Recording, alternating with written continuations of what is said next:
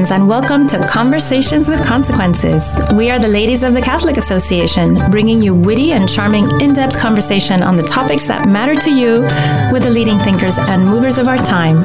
Conversations with Consequences is part of the EWTN Global Catholic Radio Network. Our radio show is always a podcast, and you can listen by going to thecatholicassociation.org slash podcasts, or you can just go directly to wherever you listen to your podcasts. I'm your hostess, Dr. Grazie Christie. Thank you for joining us again this week on Conversations with Consequences. We have a fun show for you today. Joining us next is Father Ben Kiely. He is the founder and the CEO of Nasarean.org, which is an organization that advocates for persecuted Christians around the world, but more specifically about for the Christians in the Middle East who very much uh, under attack and persecution he will tell us all about Nasarean.org, and we've asked him to come talk to us today because it's the 20th anniversary of the beginning of the Iraq War. But first, with uh, so many ideologies leaking into education, both public and private, and you know, here on Conversations, we keep a very attentive eye on education. Um, we chat with Mark Brumley, who's the CEO and president of Ignatius Press, about a program that he's going to tell us about that is working wonders within Catholic schools. It's called Word of Life. It's a catechetical program, and we can't wait to hear about it. This past week, the National Review uh, magazine uh, published online an article that I wrote, an op ed that I wrote about, again, my father. I've written so much about his death and all the all the things that came with it. Many of them blessings, of course. Whenever we are challenged by difficult things, the graces are also abundant and we experience uh, so much of God's love in the midst of our suffering, and that that's been so so high in my mind, so uppermost in my mind with um, my father's long and slow death of ALS, and then and then this time after his death, uh, that has been another time of growth and uh, great spiritual growth for all of us that loved him. Uh, very impactful. So, National Review published a piece that I wrote. I wanted to read it to you and hope you enjoy it. You can also read it online on National Review, of course. When someone you love is dying slow and hard of a disease like ALS, you find lots of things to be thankful for the closeness of family and friends, the gentle respiratory technician who takes panicked phone calls at any hour of the night, all the devices that smart people have invented to make the life of a quadriplegic more bearable. In fact, during the last few months of my father's life, my family became quite expert at counting our blessings. One of those blessings is that our home state of Florida is not an assisted suicide state. Thank God that kind of thing isn't legal here, my mother said on more than one occasion. I would hate for your Father to think he should end his life to save us from trouble and pain. With this, she put her finger on one of the great flaws in the argument to legalize assisted suicide. Its eager champions promote it as a free choice, a way for dying patients to exercise self determination.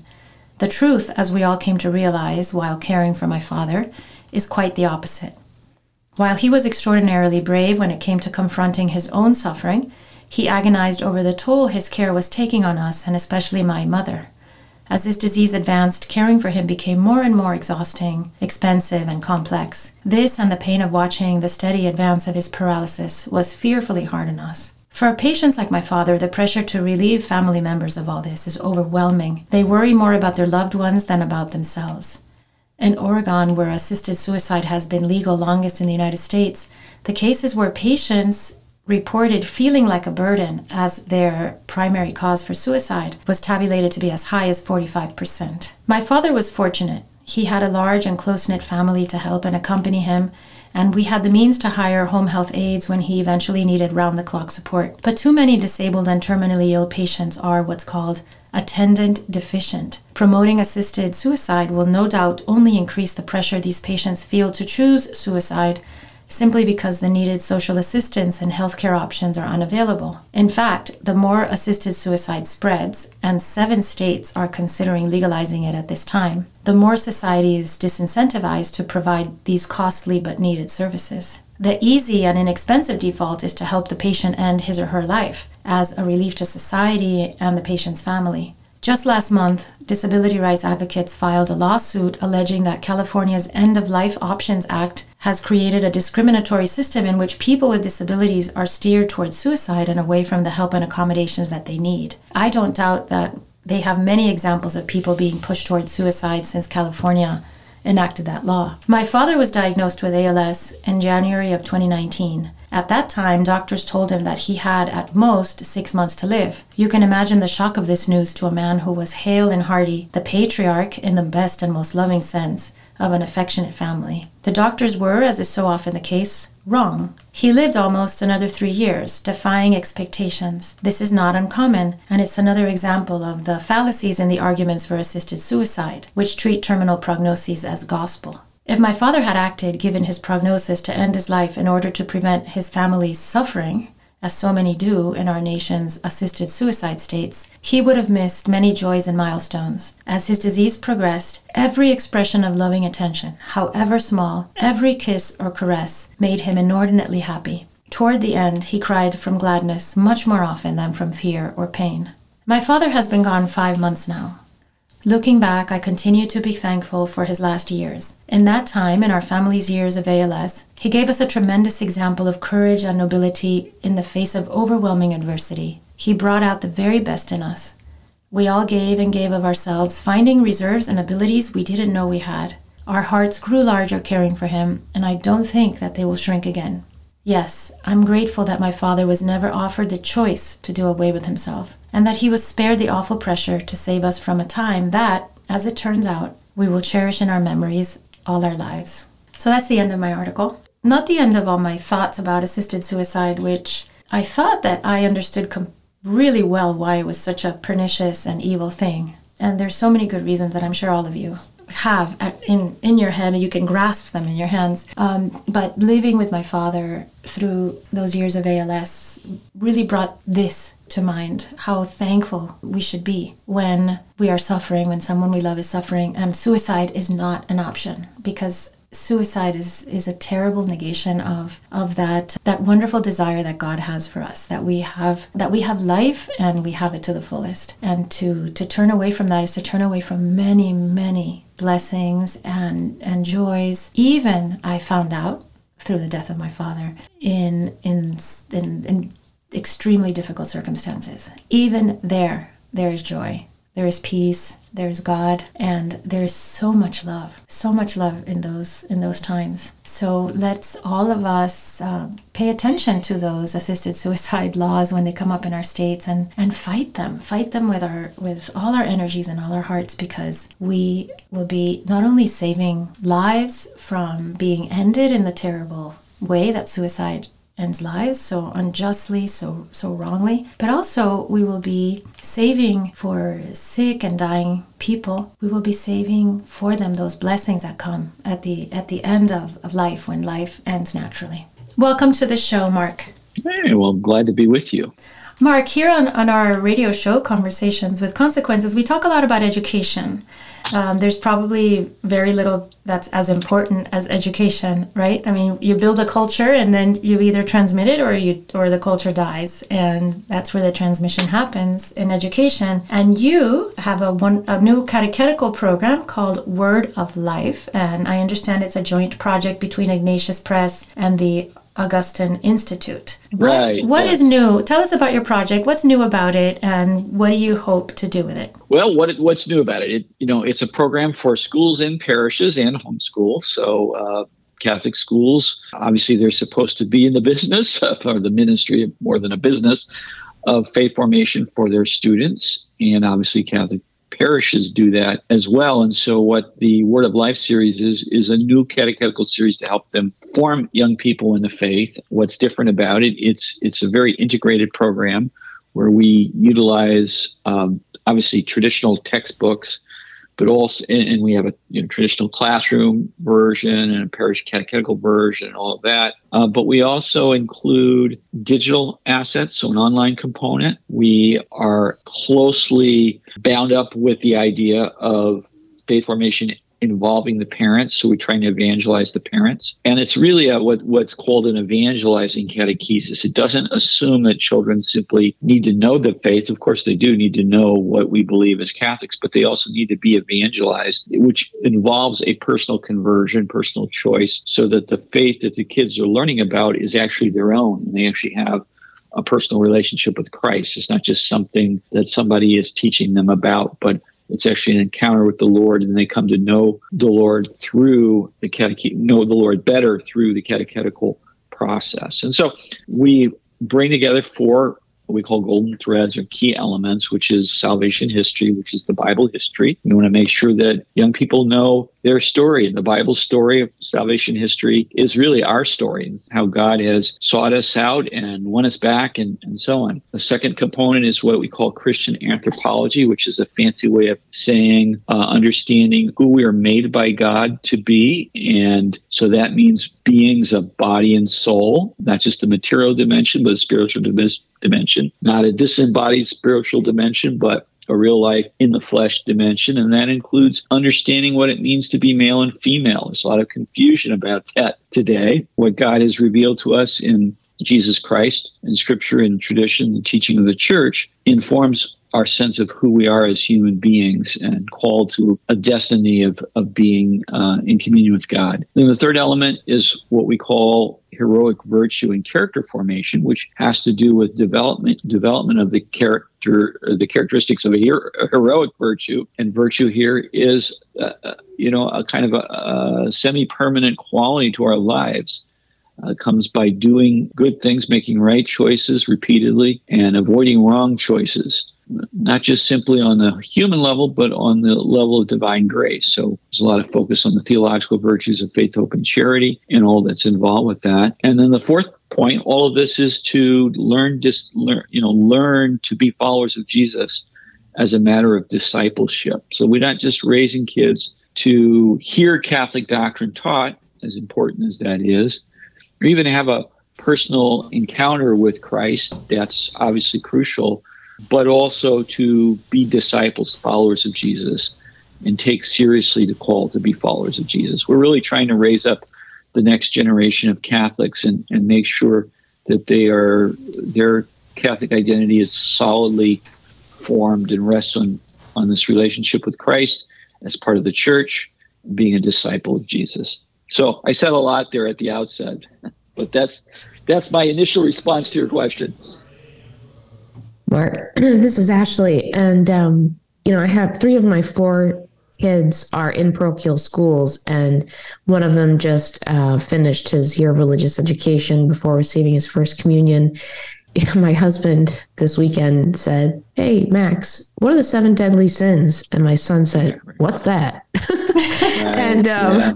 you know, and this is a pretty solid parochial school um, where at least you know we don't feel like they're being taught stuff that's antithetical to the faith, which is unfortunately right. the case in a lot of a lot of Catholic schools. But they, you know, all three of them are going to new Catholic schools next year, and I was excited to see. I can't remember which one of them they're going to be using your program and um, you know, I, all I needed to see was the Ignatius Press stamp on there to know that it was going to be definitely a, a, step above, you know, what they had um, been using before. Um, so just so incredibly important and so needed.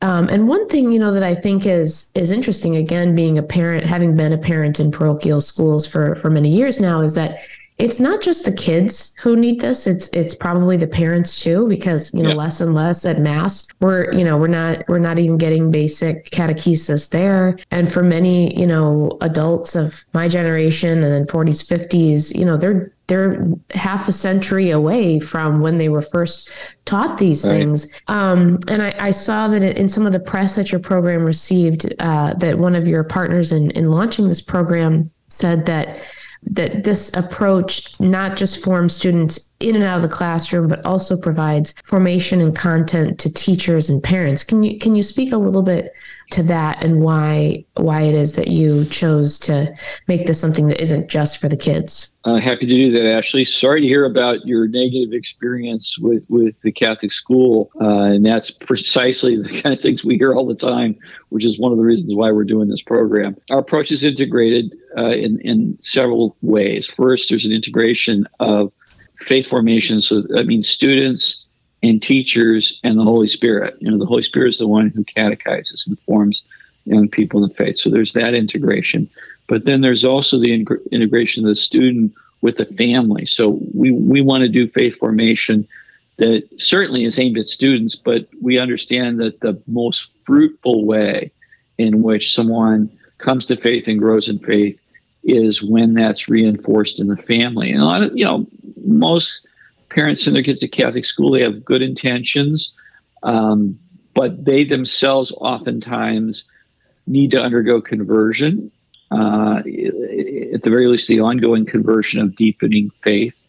And they don't often know how to do that, you know. And so, one of the ways we've constructed the uh, Word of Life series is to utilize online video resources so that when parents uh, help their kids with their religion, you know, they themselves get evangelized through these great videos that we have. Um, we also, you know, because we're working with the Augustine Institute, Ignatius Press and Augustine Institute are both partners on the digital platform Formed. So we're trying to use those resources to help evangelize parents as well. So it really is. Um, we have to look. I was thinking about this the other day when we started Word of Life, we were talking about how, in many ways, we need to rebuild catechesis or rethink catechesis from the ground up.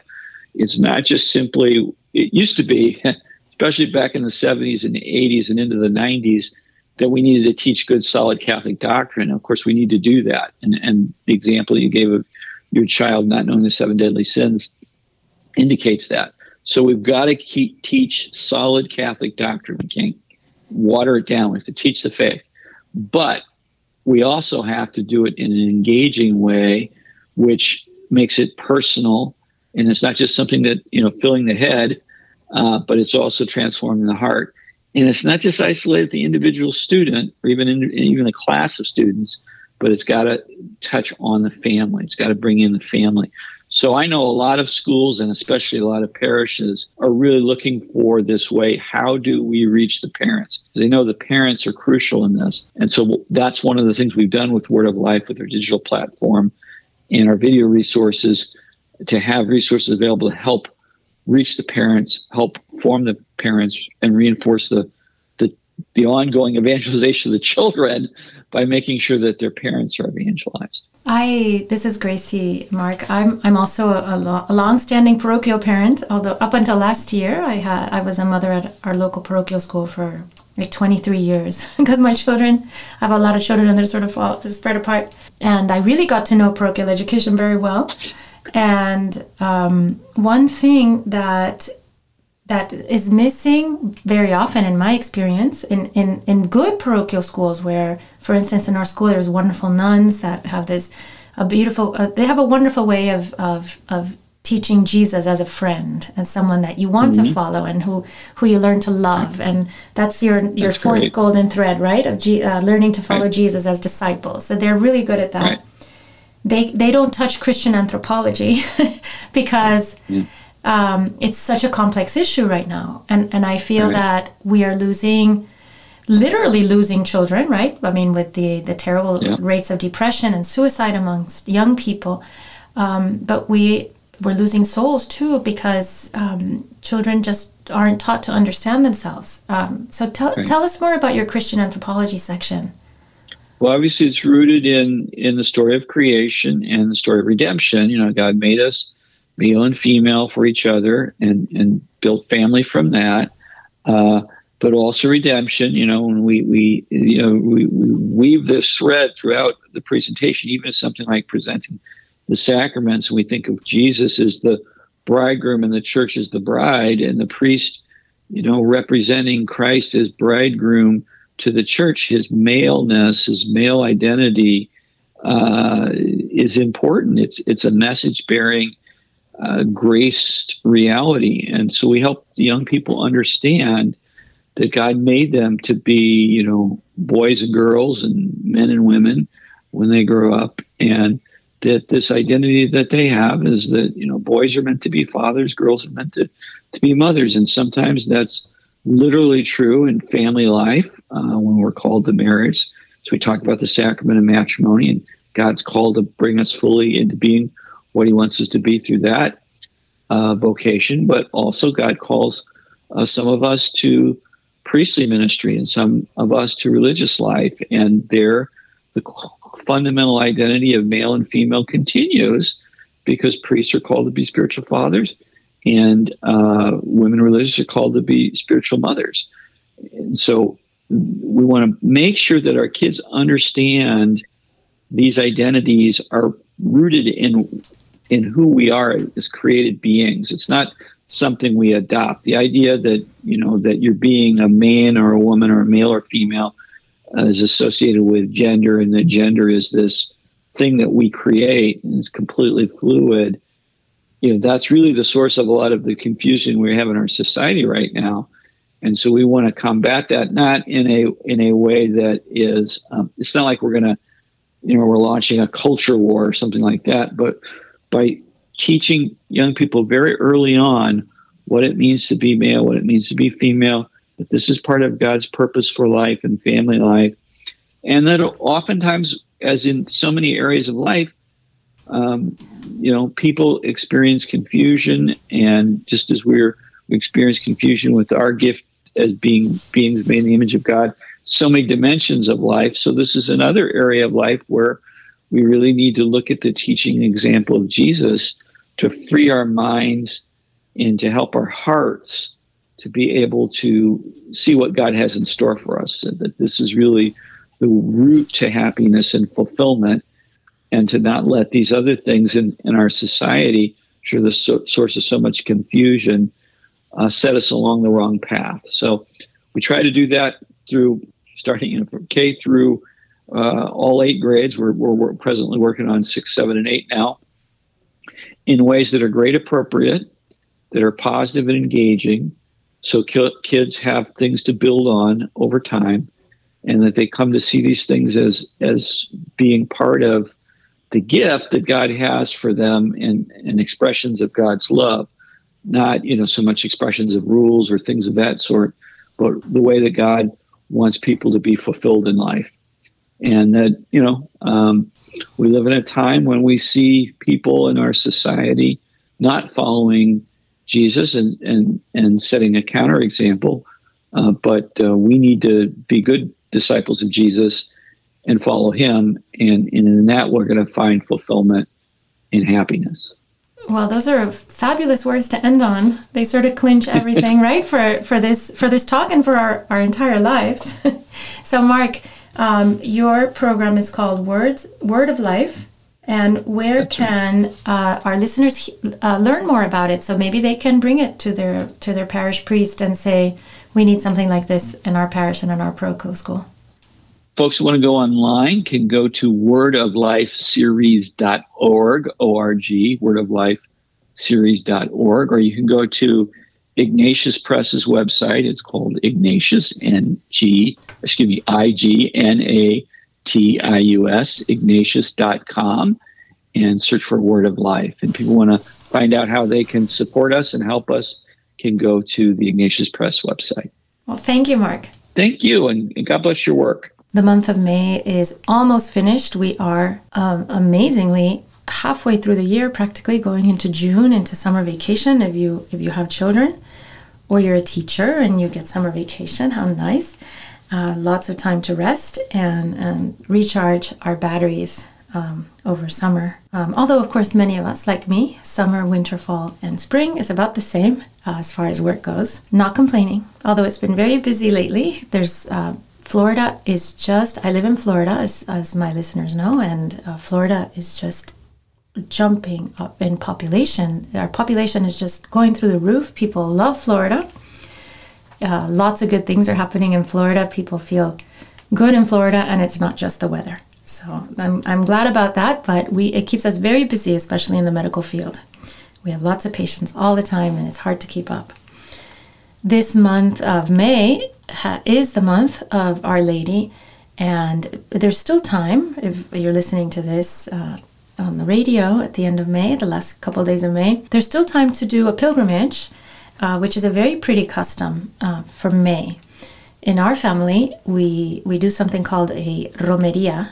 Uh, I'm not even sure where that word comes from, but it's a, a, special pilgrimage that that you share with other families or friends and you do it with with special intentionality you say okay who can i go on this pilgrimage with this year uh, on this month of may who do i know who needs this? What special intention uh, can my friends and i pray for or this other family and ours pray for? And then you find a shrine near you or some some special place where the, you a shrine or a special church where there's a beautiful image of Our Lady, and you go together on a pilgrimage. You can walk, you can ride your car, you can ride a bike, whatever whatever um, works, depending on where you are and where your where your uh, pilgrimage destination is. So on the way there, you say a rosary when you're there, you say a rosary, and on your way back, you say a rosary. We've been doing it every year for some time, and I think the intentionality of using it as an, an apostolic event where you are going to really think of other people and how you can bring them to Our Lady is a very beautiful thing. I know that in our family, we've we've really enjoyed doing this. We've we've sometimes we've sometimes brought family friends that are going through a very difficult time in, in one way or another and it's been so fabulous to go on the, on a pilgrimage which in a way it recapitulates our entire our entire existence right we we are hopefully on our way to God suffering yes on the way but always accompanied and always with our eyes firmly set uh, on our hope on our our eternal future with our Lord when we we we make this we make this lively pil- this lifelong pilgrimage and and come home to Him. So again, just a few days left in May, but a wonderful time to make a pilgrimage to Our Lady and bring someone who or another family that you know uh, needs to walk this path.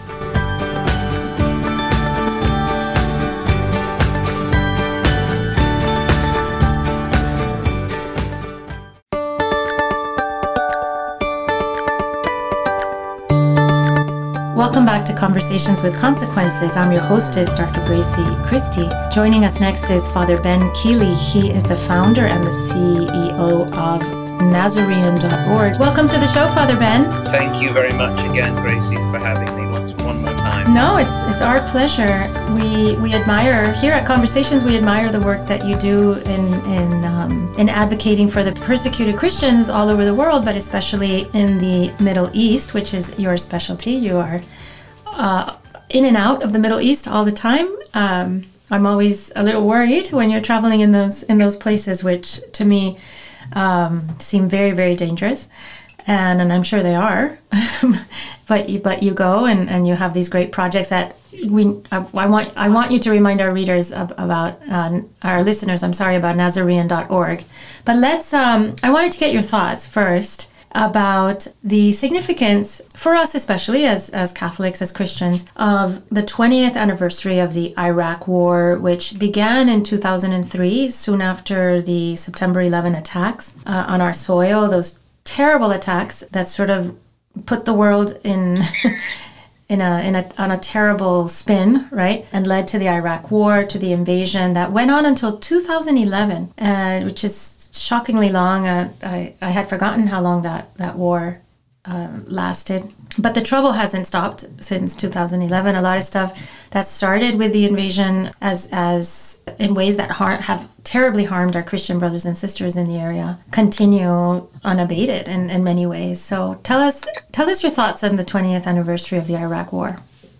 Well, it's a very significant anniversary. It's sort of crept up in a way. Uh, a date that we remember particularly is May the 23rd of 2003 when Paul Bremer, the administrator, decided to disband the Iraqi army. And so there was already chaos, but the chaos just got worse and worse. And I think perhaps many of the listeners tend to focus on what happened after 2014 with ISIS. But really, for the Christian population, for all Iraqis, but for the Christian population, population as well. The terror really began in 2003. All the internecine rivalries between Shia and Sunni and Christians began. Christians started to be murdered. We think of some of the great martyrs, Father Ragheed Ganni and Bishop Rahho from Mosul. They were all killed long before ISIS existed. So we go back 20 years. It's hard, I think, for some, a lot of us to remember what we were doing or thinking, but there was a great war sort of move and, an understandable desire to, to, to punish people we thought had had something to do with September the 11th. Of course, we've discovered now that really Iraq in particular had nothing to do with it. Saddam Hussein had nothing to do with it. As we remember, the, the hijackers were nearly all Saudis. And we seem to be just doing fine with the Saudis. We,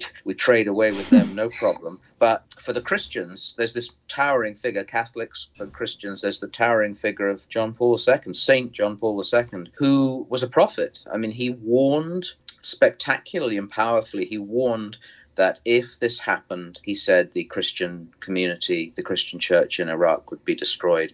And sadly, it's terribly sad that he was 100% right. The Christian community has not been destroyed, but it's been decimated. I mean, we've gone down from more than 1.3 million Christians. This ancient church, founded by the apostles of, of Jesus, this ancient church has gone down from 1.3 million to less than 200,000. It's an anniversary of real sadness and uh, should cause a lot of reflection. And this, a lot of these these losses have been loss of life, uh, people fleeing the region. One thing that I've learned from being friendly with you and having uh, our wonderful conversations on the air over the years, Father, has been the the absolute importance of Christianity in the Middle East, which is, the Middle East is the cradle of Christianity. That's where Christianity came to life. That's where our Lord walked, and and as you say, the the very apostles of Jesus founded Christianity in in, in the lands that are now Iraq and Syria, and we tend to think of those areas as Muslim, but Islam began in the year 600 something, many hundreds of years after that whole land was Christian. So this is something that I learned uh, from you and, and from, uh, you know, deepening my understanding of the subject over the years because I've been paying attention to the persecuted Christians. So this is uh, it, it's something that we can't brush off as as Catholics, as Christians. that that Christianity, we simply can't allow Christianity to be exterminated in, in its in its cradle lands. It's our roots. You you can't cut the the, the, roots away from the tree because then that will kill the tree, but it certainly damages the tree. And it, it is. Uh, the, one of the funny things, I may have said this to you before on a previous program, Grazie, that uh, Arab Christians laugh because so often Americans or English people say to Arab Christians, Oh, Arab Christians, we didn't know you. When did we bring you the gospel? And they laugh. yes. It's the other way around, you know. And these are, it is the cradle of Christianity. They are ancient roots, ancient roots, and we can't let them disappear. We, we must do everything we can to help them. They will become, though, unfortunately, like in Iraq, they'll they are a, a, real minority. I was just in Iraq again in, in January, and the Iraqi bishops are working on a, a final figure, so an estimation that there will be, in the end, around 50,000 Christians left in Iraq. So think about that. In 20 years, from 1.3 million, 1.4 million to 50,000. That is an extraordinarily horrifying figure, but they'll still be there. I think the ones who will be there now, that's one of the signs of hope. I mean, yes, a lot of people were killed over those years. Many, many, most have fled. Most just felt they had no future in the country and have fled, have gone to other countries particularly places like Australia, Canada. Obviously, there are some in the U- in the United States and in Britain. Not not that many Christians, unfortunately, were let in. Certainly under the last two administrations. But we must care about the ones now very much who are there and give them as much support as we can because we we would lose something essential if if Christianity just disappeared from from the land of the Lord's, from the area of the Lord's birth. They, well, they give us so much. Well, let me ask you you said that Pope uh, St. John Paul II um, predicted that this would happen, that if Iraq was invaded and wars took place, that the Christian population would be decimated. Why exactly? What are well, the forces re- that have destroyed this population? He realized it would unleash the into you know, the, the, the, warfare between the different groups. Uh, and this is hard also for many people in the West to understand because they think about dictators. They think about Saddam Hussein, Bashar al Assad now in, in Syria, that the, the people were uh, under living under very difficult regimes. But I'll give you a perfect anecdote. One of my friends, a priest who was actually kidnapped by Shia militia long before, again, long before uh, ISIS. This was post 2003 in that period of chaos. I, I, said to him why he was kidnapped more than a week. He was tortured by the Shia. They um, broke his vertebrae in his back with a hammer. They broke his teeth. And I talked about the situation then and now. And he said to me very simply, he said, There's bad and there's worse. Hmm. Which would you rather live under? And I said, Well, bad, obviously. He said, That's the point. Before, with Saddam, it was bad. He was a dictator, but people lived in peace. There weren't kidnappings and murders. Then, after 2003, this this force was unleashed of kidnappings and murders, and no one had no one had security. It's not just the Christians, but the Christians are always the group that people pick on. So John Paul saw with his with his wisdom and with his vision, he saw that this would happen. He somehow, miraculously or uh, through some spiritual gift, he, he saw that that tender community, that fragile community, it would be split apart. And, and people didn't listen to his warning, sadly. Many, many Catholics didn't listen. And sadly, the other thing is, at least 20 years later, some people who maybe supported it can say, with a little bit of humility, we were wrong. But it's it's strange to see there are still some people saying it was the right thing to do and, and not apologizing. I mean, if I'd been all for the war, I would hope by now I could say I made a mistake. I, I should say sorry. And I would think Iraqi Christians would hope that we would say sorry for that. It doesn't mean, as I said, it doesn't mean that uh, someone like Saddam Hussein was was a good person. No one can argue that. But for better or for worse, where there's a strong leader and a dictator, you can call them dictators, like Assad in Syria, people, the communities are in peace somehow, and that all gets destroyed when when this sort of thing happens. Well, you've you've told us about the decimation in numbers of the Christian peoples of, of the area, but tell us what their life is like right now in a, in a practical sense. What's it like to, to be a Christian in Iraq in 2023? Well, in, Erbil, which is the capital of Iraqi Kurdistan, which was where all the Christians fled to when when ISIS started in 2014 from the Nineveh plain. In Erbil, it's very very safe. Uh, you, if you can find a job, things are. I mean, everything is very very expensive, which is all over the world, but it's particularly expensive there. Out on the Nineveh plain, where a number of Christians have returned to, it's hard. There's no active persecution in the sense of murder, but they are what the Archbishop of Erbil has described as a silent persecution. Now it's not so much ISIS, although they're reviving. The Shia militias who have who are supported by Iran and funded by Iran are surrounding Christian towns and, and villages and pushing them, them out by demographic means, trying to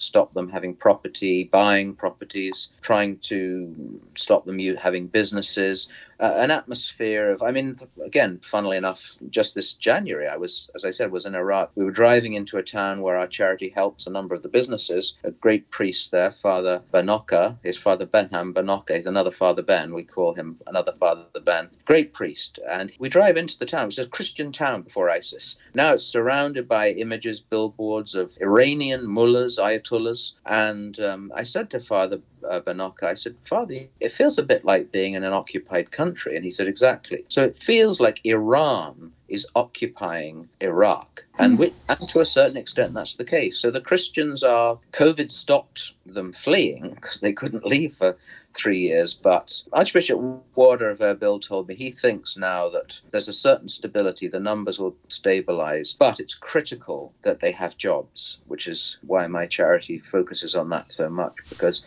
at least if you have a job, if you if you can start your own business or have a job, there's some security. We can't do anything about the physical security situation, but if you have a job, you've got your dignity and you have a future. there's a hope. We we have to try and always be positive. If if they all disappeared, then we're talking about uh, that's another story. But I think the ones there now who are looking at a future, they're like us. They want to have a family. They want to have children. They want to um, be in peace. They want to be successful. Um, and so it's part of our duty as Christians in the West to help our brethren do that. What I like about your charity, and let me spell it for our listeners, it's Nasarean, N A S A R E A N dot org.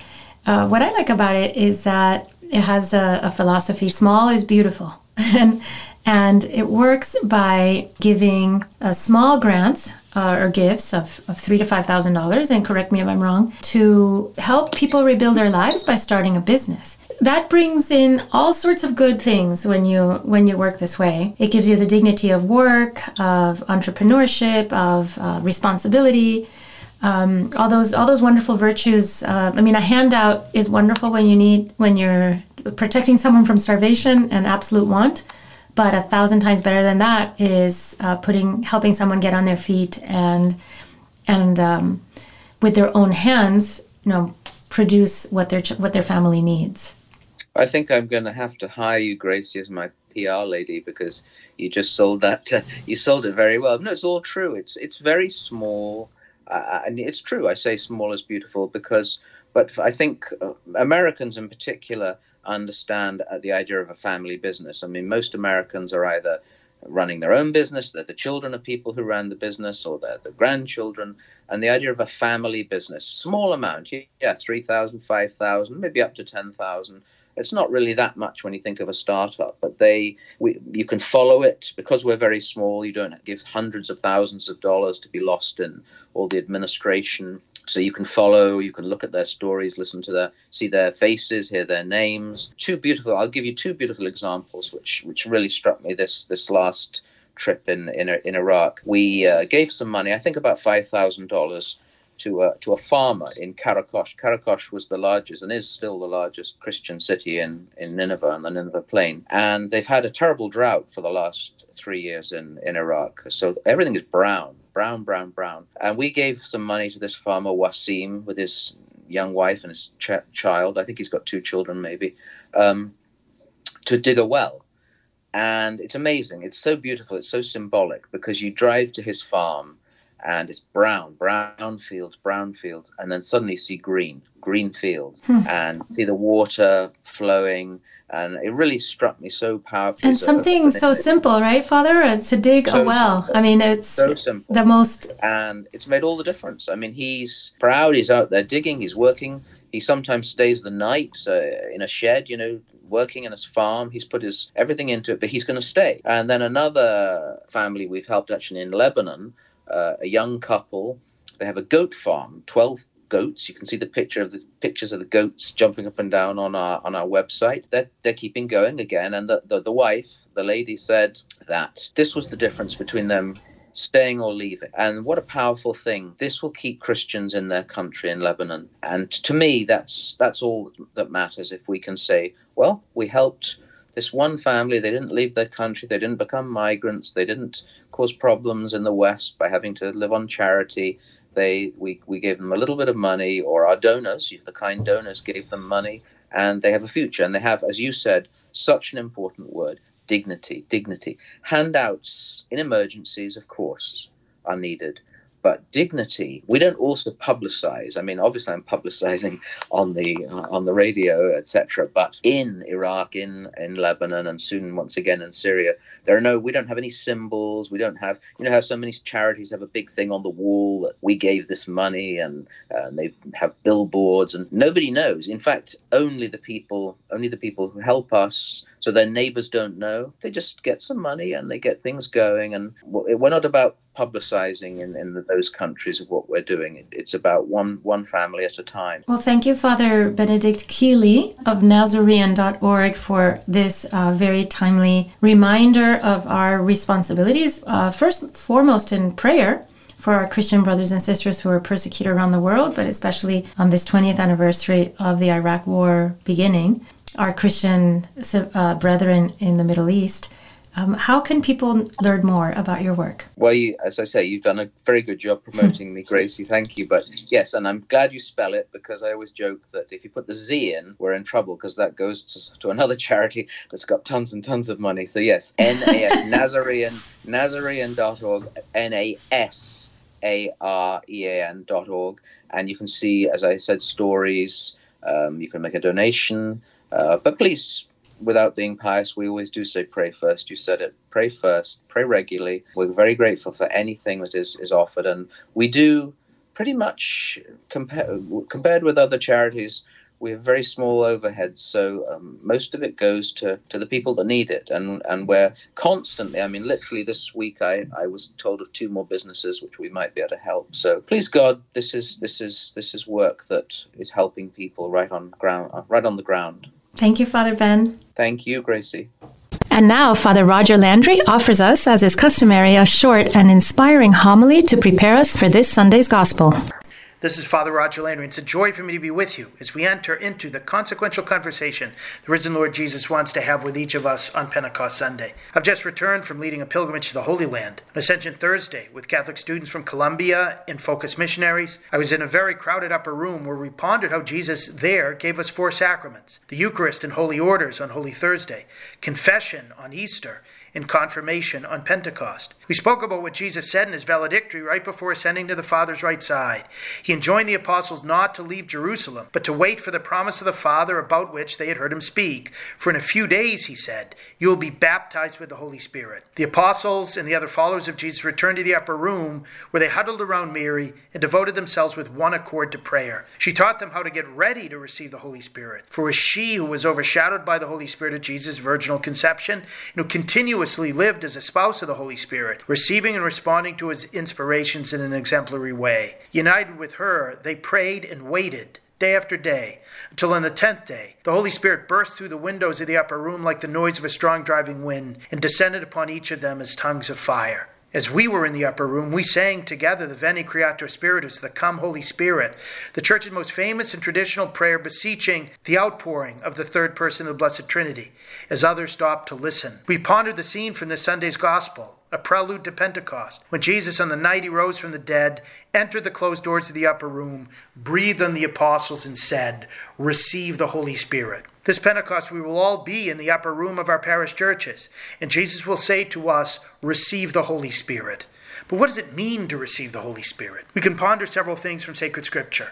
For example, on Holy Thursday during the Last Supper, Jesus said that the Holy Spirit would teach us everything and remind us of all that Jesus had told us, that he would testify to Jesus and help us testify, that he would convict the world with regard to sin, righteousness, and condemnation. To receive the Holy Spirit, therefore, means that we cooperate with the Holy Spirit's assistance to get to know Jesus and his teaching much better, to remember it, share it, live it, and thank God incessantly for it. To receive the Holy Spirit means to cooperate with him in testifying to Jesus, that Jesus is always with us until the end of time, calling us to joy, life, and love. To receive the Holy Spirit means to fight against sin, to seek righteousness and holiness, to rejoice in the condemnation of the ruler of this world. Many, sadly, have not received the Holy Spirit. There's a famous scene in the Acts of the Apostles when St. Paul came to Ephesus and met some disciples. He asked, Did you receive the Holy Spirit when you first became believers? They responded, We've never even heard that there is a Holy Spirit. A recently deceased Pope Benedict XVI at World Youth Day in Australia 15 years ago said, The Holy Spirit has been in some ways the neglected person of the Blessed Trinity, and confessed that it was only as a young priest and professor teaching theology that he began to recognize the importance of the Holy Spirit and to know him intimately. He added, It's not enough to know the Spirit. We must welcome Him as the guide of our soul, as the teacher of the interior life, who introduces us to the mystery of the Trinity, because He alone can open us up to faith and allow us to live it each day to the full. We don't have to be a card carrying member of the charismatic renewal to allow the Holy Spirit to become that teacher and guide in our life. To receive the Holy Spirit means to allow ourselves to be led and taught by the Spirit, even if we, like the future Pope Benedict, are beginning late in life. To receive the Holy Spirit means that the great unknown must become the great known. During the Last Supper, Jesus said something truly shocking about the Holy Spirit. I tell you the truth, he said. It's better for you that I go, for if I don't go, the Holy Spirit won't come to you. But if I do go, I will send him to you. Jesus basically declares that if we have a choice between him and the Holy Spirit, we should choose the latter. That's how important he says the Holy Spirit is. The great joy is that we don't have to choose between the second and third persons of the Trinity. It's crucial, however, for us to ponder the role of the Holy Spirit in the Christian life, to examine whether we've received the Holy Spirit within at the depth at which He wants to go.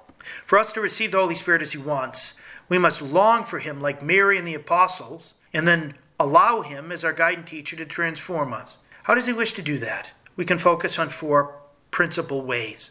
First is through our prayer.